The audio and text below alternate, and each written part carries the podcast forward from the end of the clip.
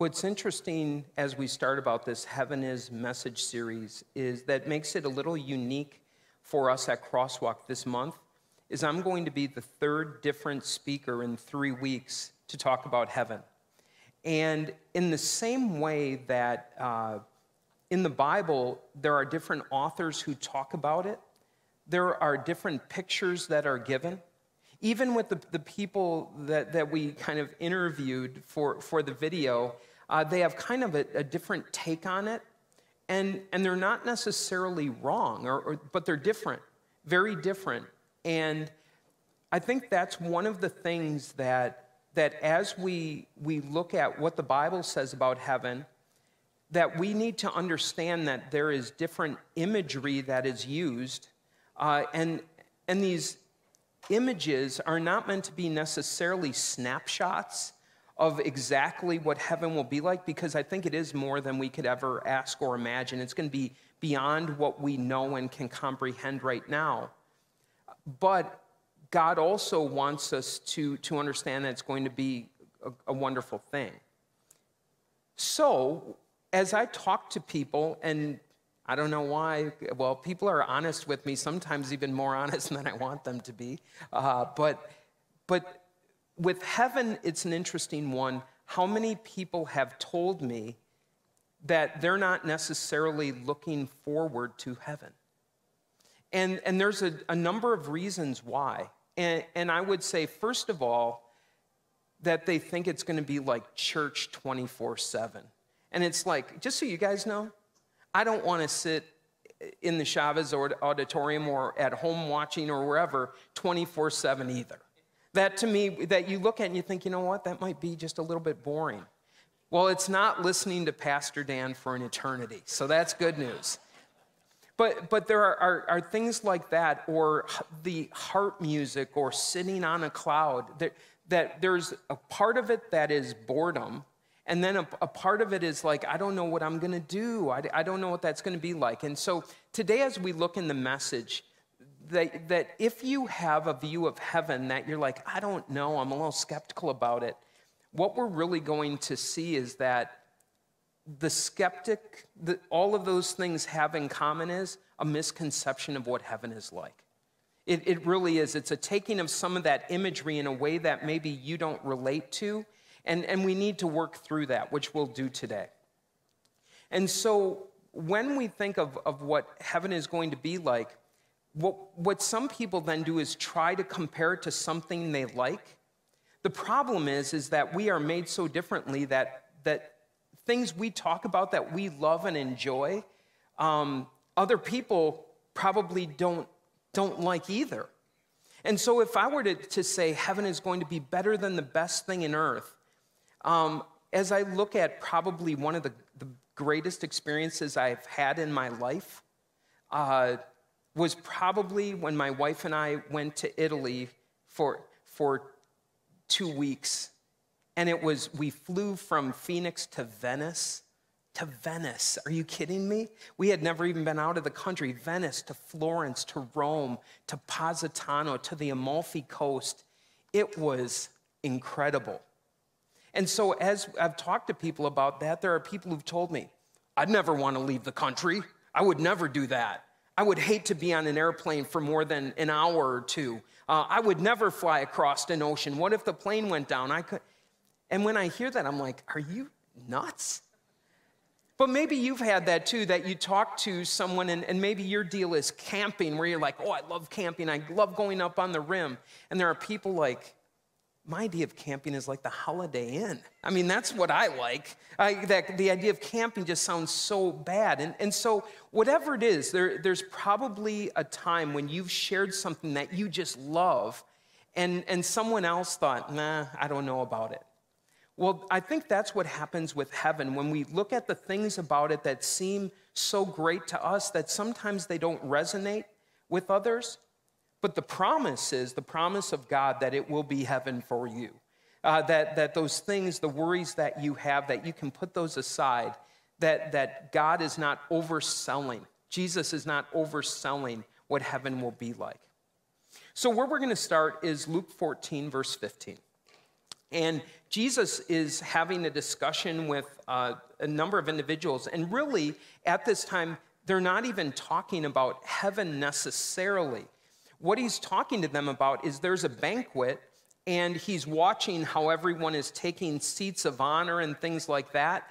And he warns them, you guys, don't try to take that seat of honor because you could get humiliated in, in front of people by being asked to go to a different place. So his encouragement, first of all, was for humility, is what he's talking about.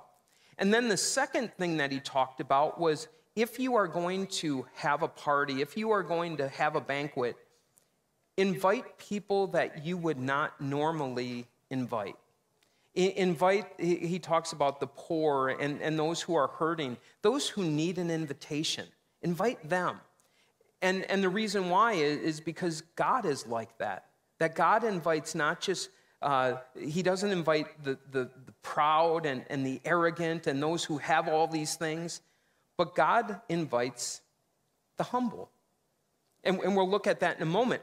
And so it's during this time that one of the, the people that he was talking to said this. When one of those at the table with him heard this, he said, said to Jesus, Blessed is the one who will eat at the feast in the kingdom of God. And those words are very, very, very true words. Blessed.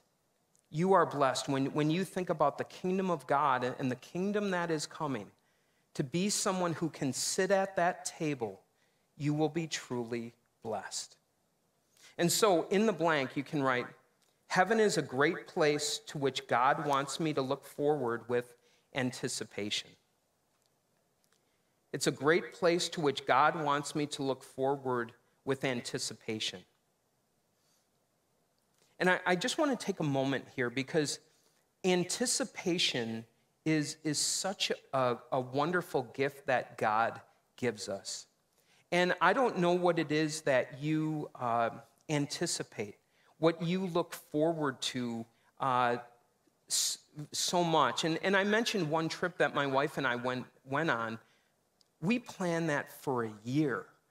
We, we were looking for. That was on our calendar, which is kind of rare for us to put it, uh, it on that calendar and go, we not only enjoyed going, but we enjoyed the year looking going up to it with that anticipation.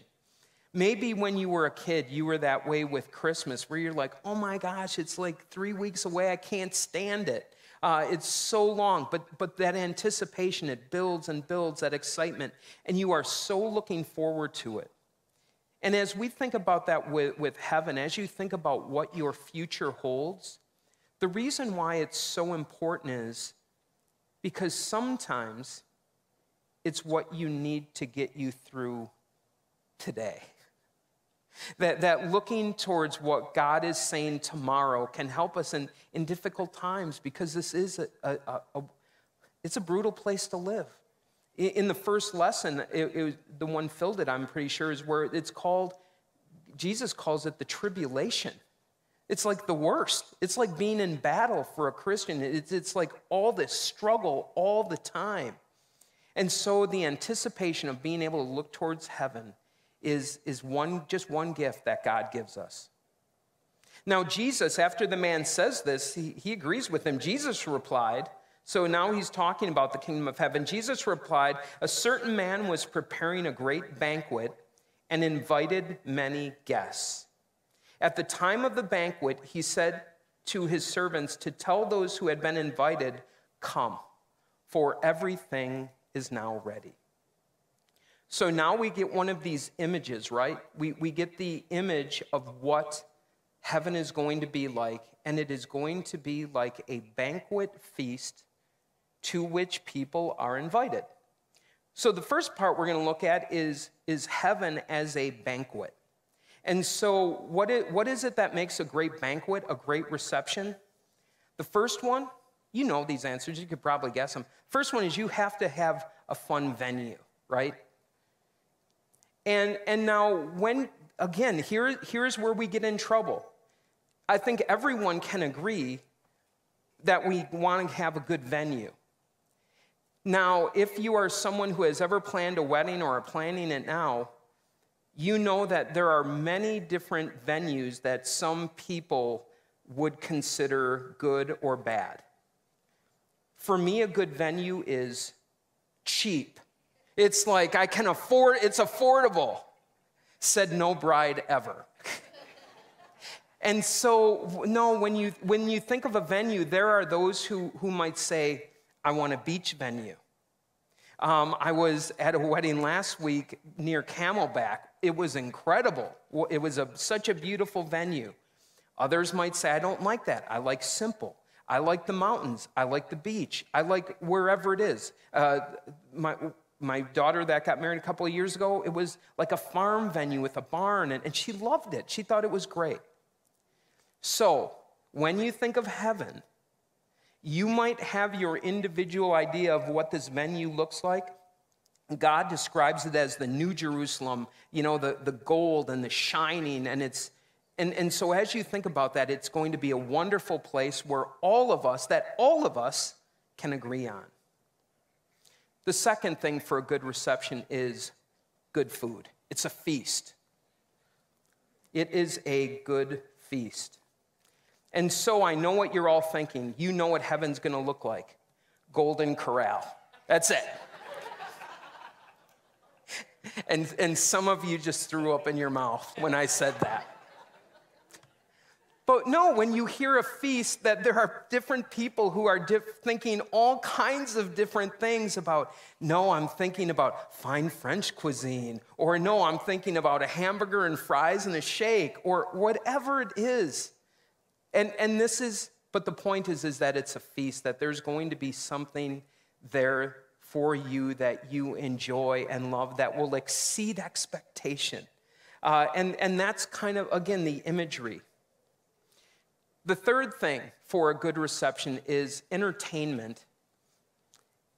And, and after I wrote that and I submitted the notes, I, I think I might put an asterisk by that, and instead of entertainment or with it, put the word activity. And, and when we think about that, is that, that when we're at a place that there is something to do for everyone. So, so that as we are there, that it's not just standing around, sitting around. And, and I saw this uh, yesterday. We had a, a church picnic and a celebration of the Imagine event. And there, it, was, it was the biggest, I think, gathering of crosswalk people that we've had in a long time. And what was, what was fun about it was in the parking lot, we had games set up. There was a place where we, we had food. We talked about ministry for a little while. And then in between it all, people were just mingling and could go wherever they wanted. And, and again, I'm not saying that was heaven, but what I am saying is that there is something to do. We are made, even when Adam and Eve were made for the Garden of Eden, they were given work to do and they liked it. It, it was activity. And, and part of that entertainment will be singing praise to God and, and, and just being part of that activity. And then the final thing that makes a good reception, a great reception, is people.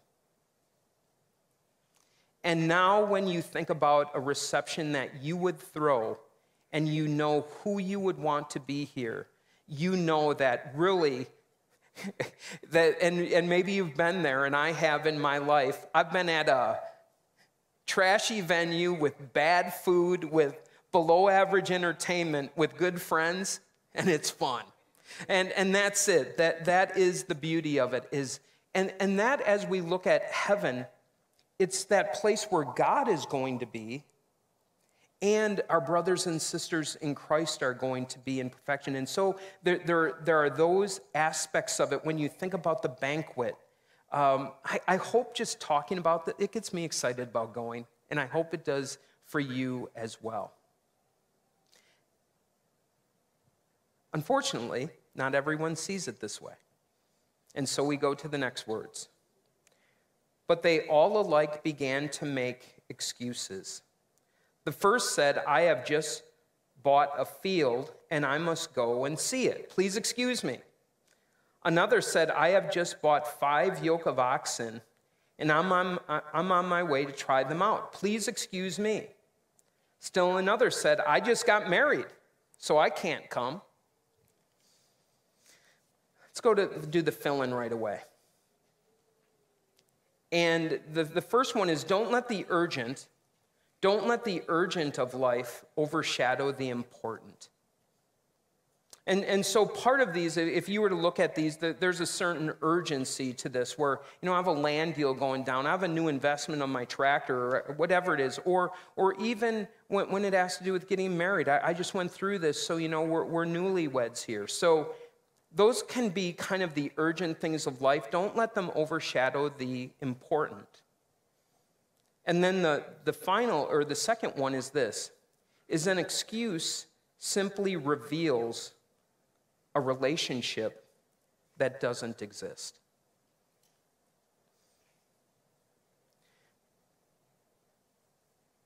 As I already said, I have one daughter who's married and another daughter who's engaged and going to be getting married. And, uh, and so if she asks me, Dad, will you do the service? I'll have to say, I'll have to look at my calendar. I don't know. We'll see. Uh, if it's not during hunting season, that's first of all. Um, and also, you know, there's probably a number of other things that, um, that it probably wouldn't do the wedding and I wouldn't go. No, no, you say, you say yes, and then when it is, is irrelevant because everything else in your life works around it. That's the way it is, and, and you know this, and, and, and you know it can't be that way for everyone. And, and, and you understand that.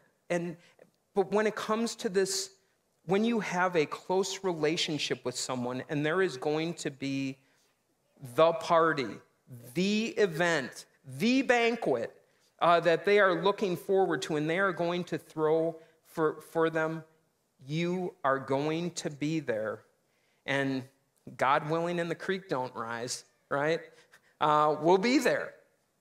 And so as we look at this, the excuses that are given on the previous page begin to show that lack. They all began, notice, they made excuses. You've been there before. You don't want to go. And since you don't want to go, you have to come up with the reason that's going to be good enough to explain why you're not going to do it because your real answer is, I don't want to come. I don't want to do this. And so let's see, what can I say? Um, and, and you go kind of through that list. I'm not the only one who thinks that way, am I? Please? yeah. And, and what this shows, though, is this it, it really is, this banquet is about our relationship with God. And really, here's the deal is that there are foretastes of this banquet every day. And a foretaste of this banquet is when you have the opportunity to take some quiet time with God's word and spend time with Him. And, and that is one way that you start to, to build a relationship. Another way that, that you do this is a foretaste of heaven is the banquet that he, he throws in the Lord's Supper, in Holy Communion. And, and in that forgiveness and, and receiving the bread and wine, it's what forgiveness tastes like. And, and it's beginning to understand that, that forgiveness that I have in Jesus, and, and each one of those become a foretaste of heaven. They also build anticipation towards heaven and remind us that that is really what we are looking forward to. This is something that we don't want to miss. This is what our lives are all about. When you look at the purpose of your life, it's all building to that moment when you get to go to the feast. He goes on. The servant came back and reported this. The servant has to go tell the master. Then the owner of the house became angry and ordered his servant Go out quickly into the streets and alleys of the town and bring in the poor, the crippled, the blind, and the lame. We'll do the fill in right away. Heaven will be filled with, I don't like this fill in that much, but marginalized. I don't like it because I never use the word, but, but it is those who live in the margins. Those, that, that is a way that that category um, is, is those who are the poor, the crippled, the blind, and the lame. The marginalized people that are hurt and forgotten by this world, by our world.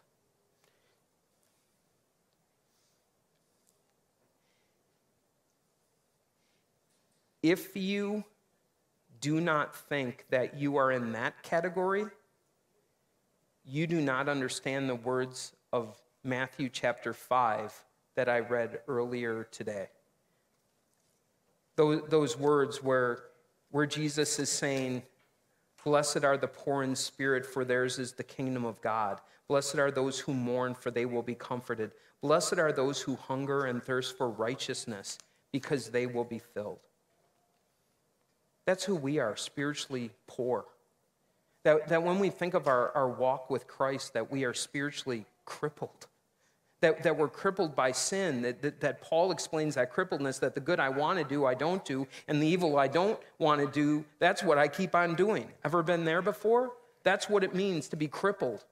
Crippled in, in living out what we want to live in our lives.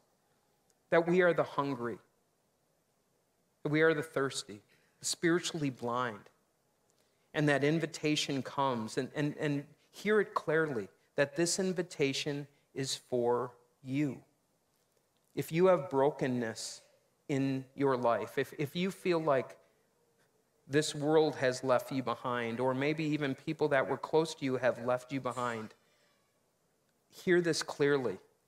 Heaven is for you. This banquet is thrown for you. You have an invitation from Jesus himself.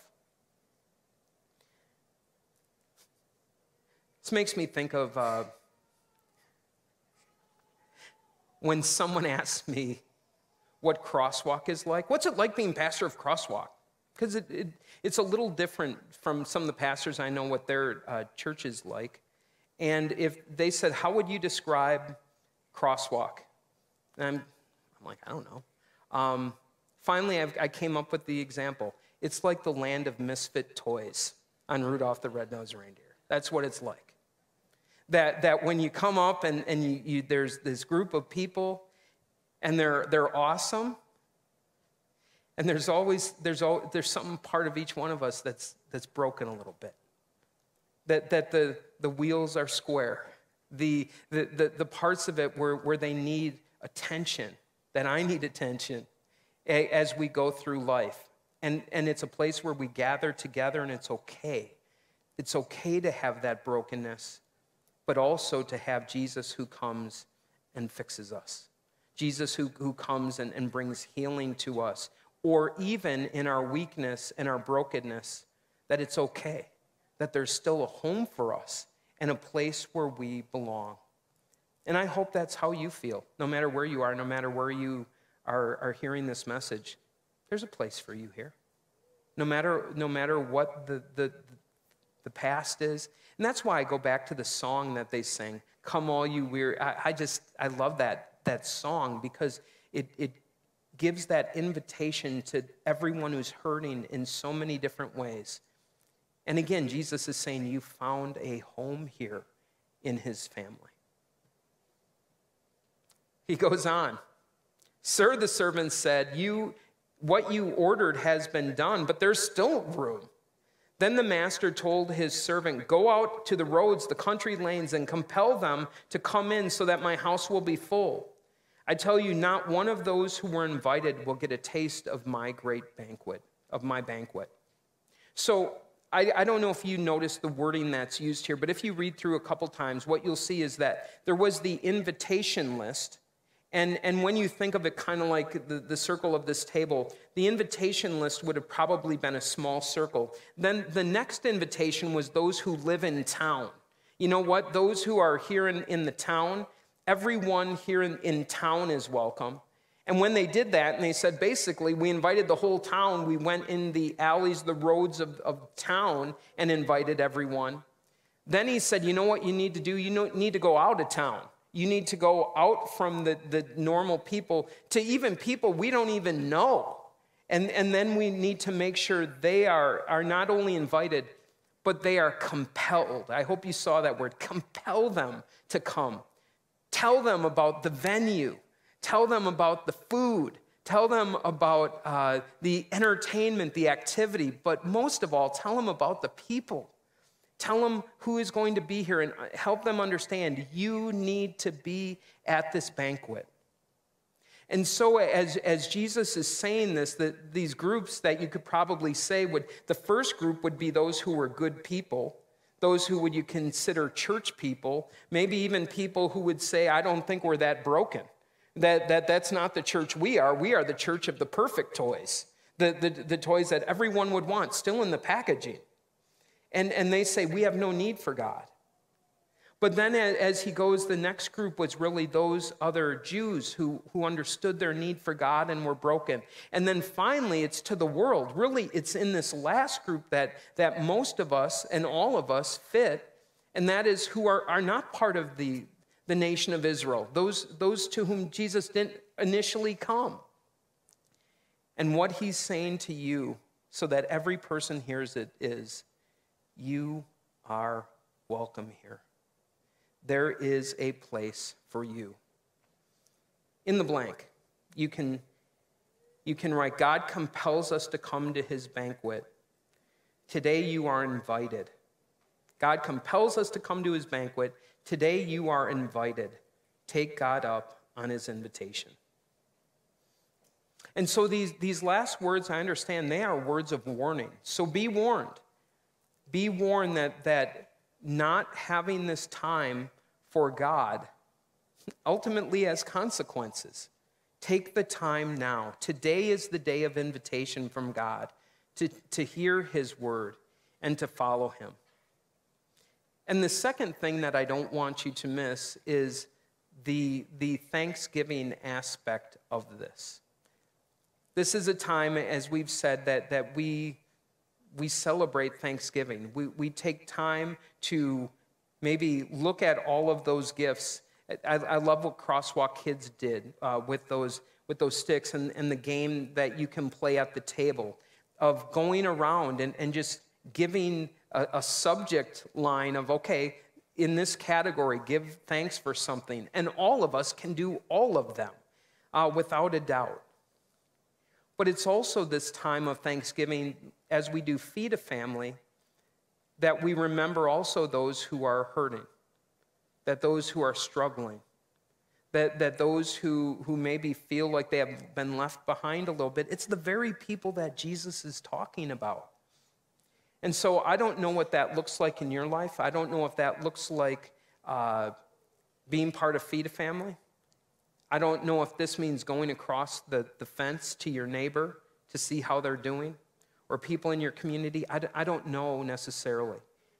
But, but individuals need to be invited. They need to be compelled, as, as you have been, to come here and hear God's word. And as part of your thanksgiving, it, it is my prayer that you will take that into your life and, and make these invitations as you see brokenness, embrace it,